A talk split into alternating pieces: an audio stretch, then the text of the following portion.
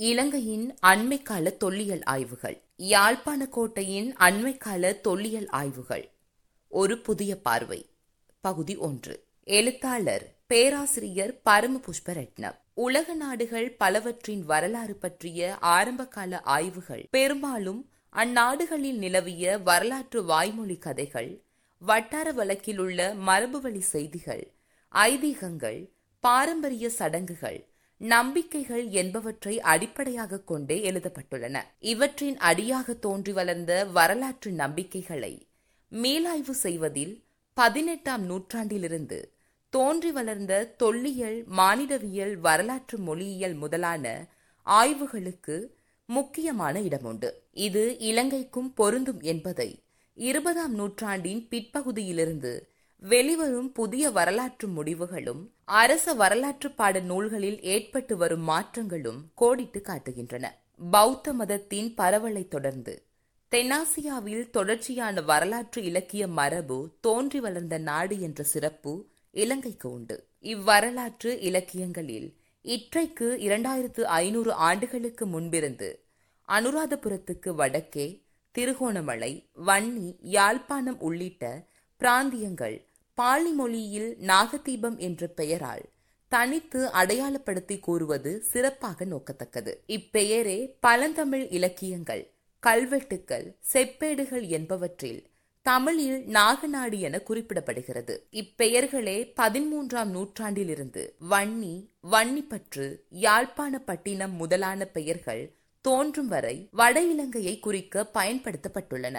இப்பிரதேச தனித்துவம் பௌதிக அடிப்படையில் மட்டுமன்றி பண்பாட்டு அடிப்படையிலும் தோற்றம் பெற்றிருக்கலாம் என்பதை தொல்லியல் இலக்கிய மூலாதாரங்களும் உறுதி செய்வதாக உள்ளன. பாலி இலக்கியங்களில் வடப்பிரதேசம் தனித்து அடையாளப்படுத்தி கூறப்பட்ட போதிலும் அனுராதபுரம் பொலனறுவை ராசதானிகள் கால ஆட்சியாளர்கள் இவ்வரசு தலைநகரங்களுக்கு தெற்கே மிக தொலைவிலுள்ள பிராந்தியங்களுடன் கொண்டிருந்த அரசியல் பொருளாதார பண்பாட்டு உறவுகளை விரிவாக கூறும் இப்பாலி இலக்கியங்கள். இத்தலைநகரங்களுக்கு வடக்கே மிக கிட்டிய தொலைவிலுள்ள வட இலங்கையுடனான உறவுகள் பற்றி மிக குறைந்தளவு செய்திகளையே தருகின்றன. இதனால் பாலி இலக்கியங்களை முதன்மை சான்றுகளாக கொண்டு எழுதப்பட்ட பெரும்பாலான இலங்கை பற்றிய வரலாற்று நூல்களில் கிறிஸ்துவுக்கு பின் பதிமூன்றாம் நூற்றாண்டுகளுக்கு முற்பட்ட வட பிராந்தியத்தின் வரலாறானது புகை படர்ந்ததாகவே காணப்படுகிறது.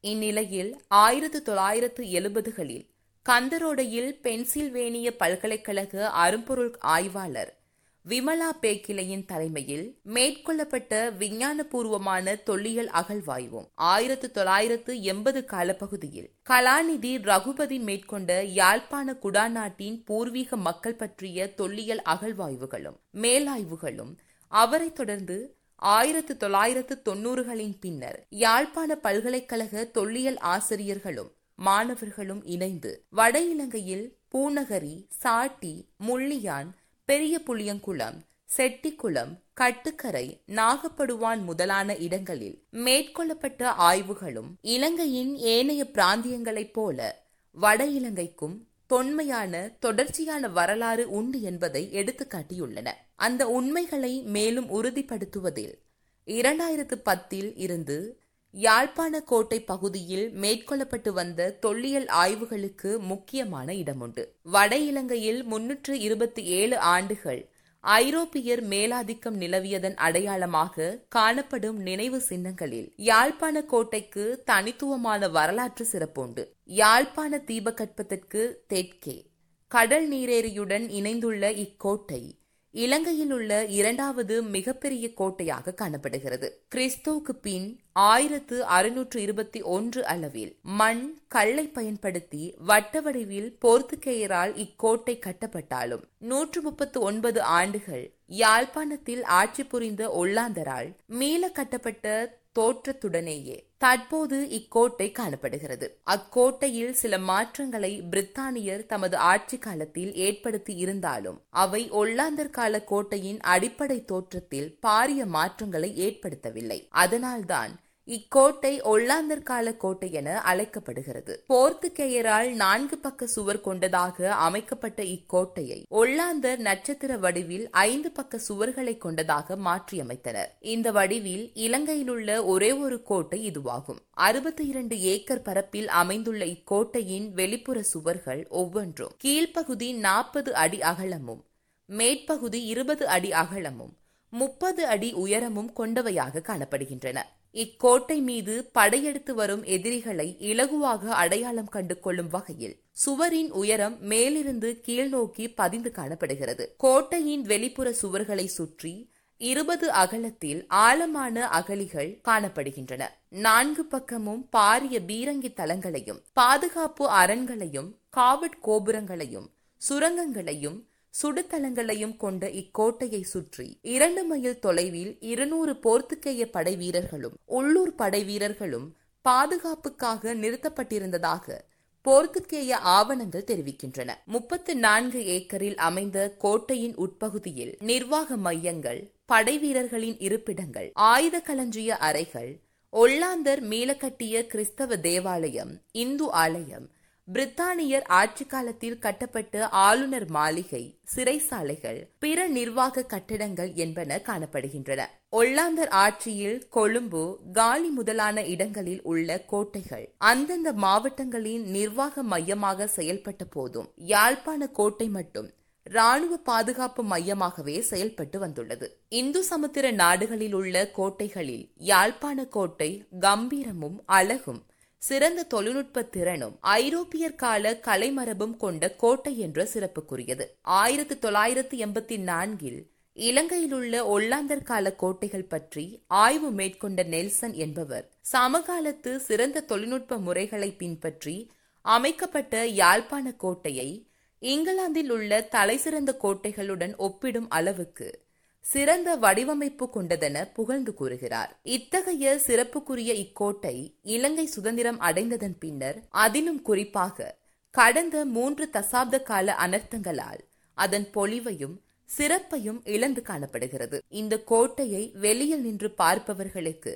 சுற்றி வர அமைந்துள்ள பெரிய அரண்கள் கோட்டை என்பதனை புலப்படுத்தினாலும் உள்ளே இருந்த கட்டிடங்கள் பெருமளவுக்கு அழிவடைந்து பல இடங்களில் கட்குவியல்களாகவே காட்சியளிக்கிறது. போர்த்துகேயர் ஒல்லாந்தர் கால ஆவணங்களில் யாழ்ப்பாண கோட்டை கட்டிய வரலாறு விபரமாக கூறப்பட்டுள்ளது. அதில் கோட்டை கட்டுவதற்கு வேண்டிய கோரல் கற்கள் அயலிலுள்ள வேலனை நைனா தீவு எழுவை தீவு அனலை தீவு முதலான இடங்களில் இருந்து பெறப்பட்டதாக குறிப்பிடப்பட்டுள்ளது. மேலும் காங்கேசன் துறையிலிருந்து கோட்டை வரையில் உள்ளூர் மக்களை வரிசையாக நிற்க வைத்து காங்கேசன் துறையில் இருந்தும் கோட்டை கட்டுவதற்கான கற்கள் கொண்டு வரப்பட்டன கோட்டையை சுற்றியுள்ள கடல்களில் இருந்து கோரல் கற்களை கொண்டு வந்த தோணிகள் ஒவ்வொன்றுக்கும் அக்காலத்தில் மூன்று பணம் கூலியாக வழங்கப்பட்டது. கடலிலிருந்து கற்களை சேகரித்து தோணியில் ஏற்றுவதற்கு அரை பணம் வழங்கப்பட்டது. தோணிகளுக்கு பாதுகாப்பாக செல்லும் அதிகாரிகளுக்கு மாதம் ஒன்றுக்கு பதிமூன்று பணம் சம்பளமாக வழங்கப்பட்டது. கோட்டையை கட்டுவதில் போர்த்துகேய மேசன்மாருடன்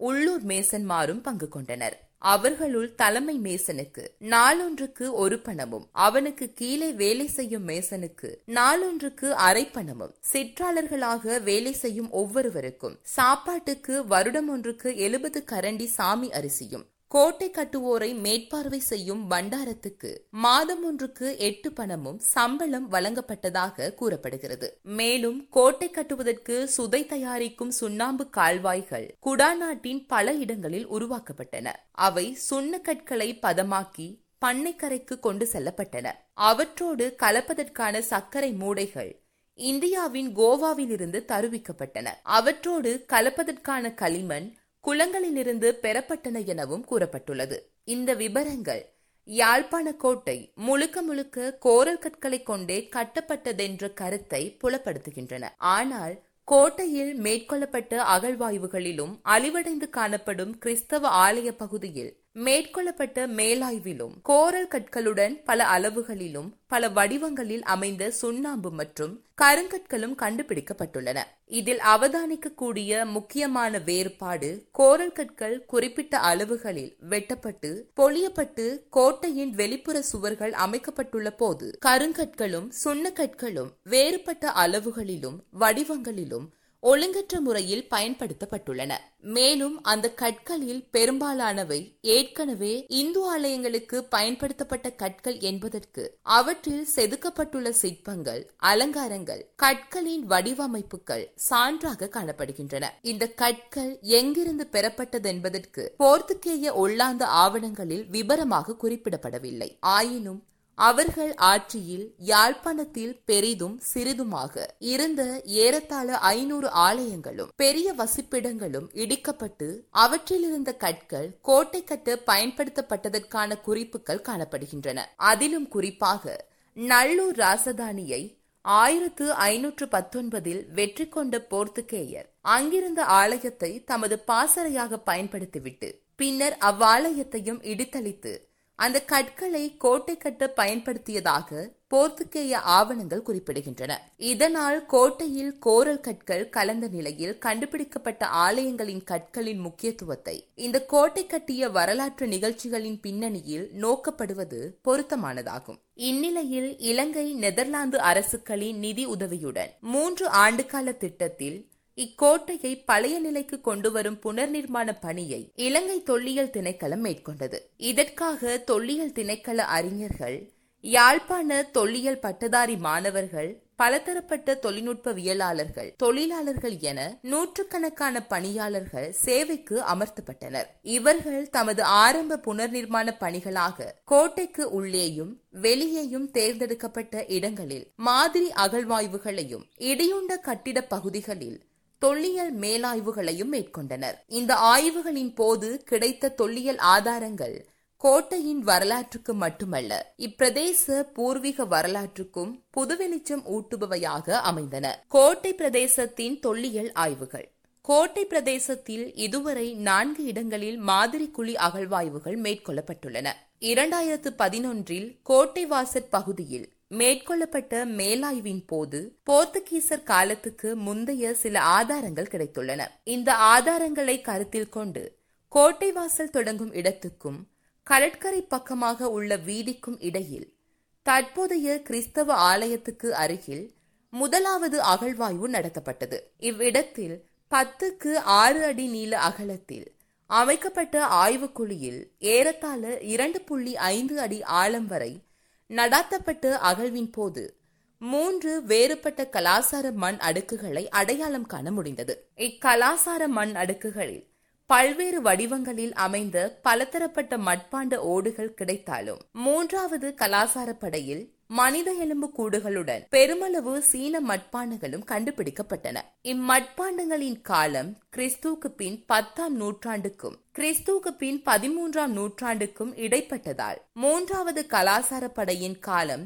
போர்த்துகீசர் யாழ்ப்பாணம் வருவதற்கு முன்னூறு ஆண்டுகளுக்கு முற்பட்டது என்பது உறுதியாக தெரிகின்றது. ஆயினும் இவ் ஆய்வுக்குழியில் இயற்கை மண்ணை அடையாளம் காணும் வரை தொடர்ந்து அகழ்வாய்வு நடத்தப்படாததால் இவ் ஆய்வுக்குழியில் இருந்திருக்கக்கூடிய தொன்மையான ஆதாரங்களை வெளிக்கொண்டு வர முடியவில்லை. இரண்டாவது அகழ்வாய்வு கோட்டையின் உட்பகுதியில் ஆயுத களஞ்சிய அறைக்கு முன்னால் நடத்தப்பட்டது. தொல்லியல் திணைக்கள உதவி பணிப்பாளர் கலாநிதி நிமல் பெரேரா தலைமையில் நடாத்தப்பட்ட இவ்வகழ்வாய்வில் ஆறுக்கு ஆறு அடி நீள அகலத்தில் இயற்கை மண்ணை அடையாளம் காணும் வரை அகழ்வு நடத்தப்பட்டது. இவ் அகழ்வாய்வின் முழுமையான பெறுபேறுகள் இதுவரை வெளியிடப்படாவிட்டாலும் இவ் அகழ்வாய்வுக்கு பொறுப்பாக இருந்த தொல்லியல் திணைக்கள உதவி பணிப்பாளர் கலாநிதி நிமல் பெரேரா பத்திரிகைகளுக்கு வழங்கிய செய்தி குறிப்பில் இவ் அகழ்வாய்வு குழியில் கிடைத்த தொடக்க கால ஆதாரங்கள் கிறிஸ்துவுக்கு பின் ஐந்தாம் நூற்றாண்டை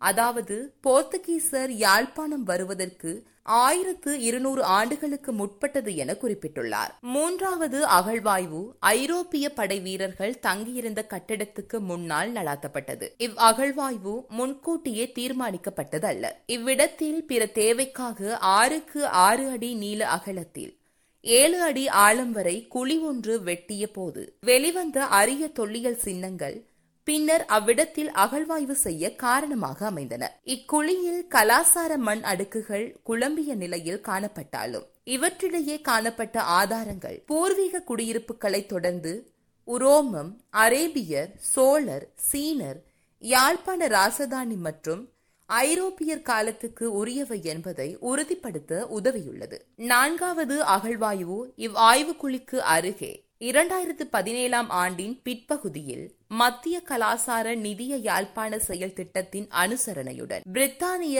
டர்காம் பல்கலைக்கழகமும் யாழ்ப்பாண பல்கலைக்கழக தொல்லியல் பிரிவும் இணைந்து மேற்கொண்டிருந்தது. இவ் அகழ்வாய்வு சமகால தொல்லியல் அறிஞர்கள் மத்தியில் நன்கு அறிமுகமான பேராசிரியர் கொனிகாம் வழிகாட்டலில் நடைபெற்றமை சிறப்பாக குறிப்பிடத்தக்கது. இதன்போது நவீன தொழில்நுட்ப கருவிகளை பயன்படுத்தி விஞ்ஞானபூர்வமாக அகழ்வு மேற்கொள்ளப்பட்டதால் இங்கு கிடைத்த தொல்பொருள் சின்னங்களின் காலம் அவற்றின் வரலாற்று முக்கியத்துவம் தொடர்பான கணிப்பீடுகள் நம்பகத்தன்மை வாய்ந்தவையாக காணப்படுகின்றன. இவ்வாய்வு குழியில் இயற்கை மண்படை வரை மேற்கொள்ளப்பட்ட அகழ்வாய்வில் ஒன்பது வேறுபட்ட கலாசார மண் அடுக்குகள் அடையாளம் காணப்பட்டன. அவற்றுள் இயற்கை மண்ணோடு ஒட்டிய கலாசார மண் அடுக்கிலிருந்து கண்டுபிடிக்கப்பட்ட பெருங்கற்கால பண்பாட்டுக்குரிய கருப்பு சிவப்பு மட்பாண்டங்கள் கிறிஸ்துவுக்கு முன் எழுநூறுக்கும் கிறிஸ்துவுக்கு பின் நூறு நூற்றாண்டுகளுக்கும். நரைநிற மட்பாண்டங்கள் கிறிஸ்துவுக்கு முன் ஐநூறுக்கும் கிறிஸ்துவுக்கு பின் இருநூறுக்கும் இடைப்பட்டதென கணிப்பிடப்பட்டுள்ளது. இக்கால கணிப்புகள் போர்த்துகேயர் வருகைக்கு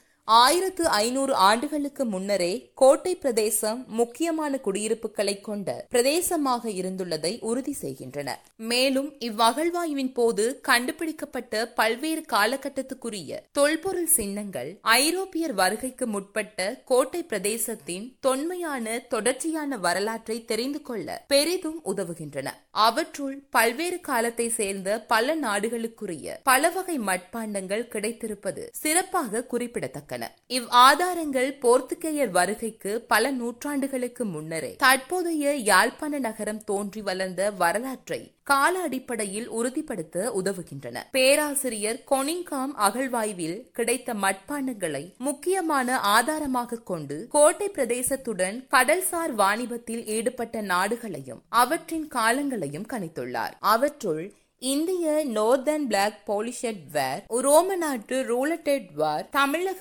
அரிக்கம்டு டைப் எயிட்டீன் உரோம கால நாடுகளின் செல்வாக்குக்கு உட்பட்ட ஒம்பால்சோ வேர் உரோம நாட்டு ஆரிட்டேன் வேர் அம்போரா இந்திய ரெட் போலிசெட் வேர் தமிழகத்திலும் இலங்கையிலும் பயன்படுத்தப்பட்ட white slipped with red pain அப்ளிகோர் வேர் ஈரான் ஈராக் நாடுகளுக்குரிய சசனிட் இஸ்லாண்ட் வேர் பப் ware lustre ware இமிட்டே lustre ware white tin lead glazed ware மற்றும் சீன நாட்டுக்குரிய சசன்ஸ் பைண்டன்ட் கிங்டீன் ஒயிட் யூ கிரீன்வர் கோஸ்ட்ரோன்வர் கிரீன்ஸ் ஸ்பிளாட்டூவர் சைனீஸ் போர்சலன் முதலான நாடுகளுக்குரிய மட்பாண்டங்கள் சிறப்பாக குறிப்பிடத்தக்கன. மேற்குறிப்பிட்ட அகழ்வாய்வை தவிர ஆயிரத்து தொள்ளாயிரத்து தொன்னூற்று ஐந்துக்கு முன்னர் கோட்டையை மையப்படுத்தி நடந்த போரில் பெரிதும் அழிவடைந்த கோட்டையின் உட்பகுதியில் மேற்கொள்ளப்பட்ட தொல்லியல் மேலாய்வின் பெறுபேறுகள் இங்கு சிறப்பாக குறிப்பிடத்தக்கதாகும். வெளித்தோற்றத்தில் காணப்படும் அரண்கள் பீரங்கி தளங்கள் முழுமையாக கோட்டையின் அடையாளமாக இருப்பினும் கோட்டையின் உட்பகுதியில் முப்பத்தி ஐந்து ஏக்கரில் அமைந்திருந்த கிறிஸ்தவ தேவாலயம் போர் வீரர்களுக்கு நிர்வாக அதிகாரிகளுக்கு அமைக்கப்பட்ட கல்லறைகள் நினைவிடங்கள் ராணி மாளிகை